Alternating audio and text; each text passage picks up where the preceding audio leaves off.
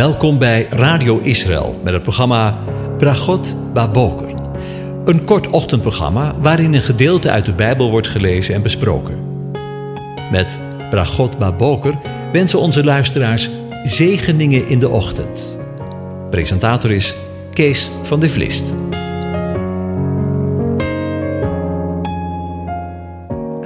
Goedemorgen, Bokatov, beste luisteraars. Vanmorgen denken we weer verder na over Psalm 133, waarin we de volgende woorden lezen. Een pelgrimslied van David. Zie, hoe goed en hoe lieflijk is het dat broeders ook eensgezind samenwonen. Het is als de kostelijke olie op het hoofd, die neerdaalt op de baard, de baard van de Aaron, die neerdaalt op de zoom van zijn priesterkleed. Het is als de dauw van de Hermon, die neerdaalt op de bergen van Sion. Want daar gebiedt de aanwezige de zegen en het leven tot in eeuwigheid. Tot zover. Vandaag wil ik nog eenmaal stilstaan bij de eenheid die met name het eerste vers, als het ware, net als de hele psalm, uitademt. Zie, hoe goed en hoe lieflijk is het dat broeders ook eensgezind samenwonen. En de vorige keer hebben we stilgestaan bij de enorme verscheidenheid ook binnen gelovig Nederland. Waar mensen, bij wijze van spreken, maar zeker ook letterlijk, niet met elkaar door één deur kunnen. Maar tegelijkertijd hebben we 1 Korinthe 12 gelezen, waar juist de verscheidenheid van het lichaam van Christus wordt geïllustreerd. Dat lijken op het eerste gezicht misschien tegenstrijdigheden ten opzichte van elkaar. Maar dat is het niet, want één hoofdstuk verder, in 1 Korinthe 13, wordt de oplossing beschreven.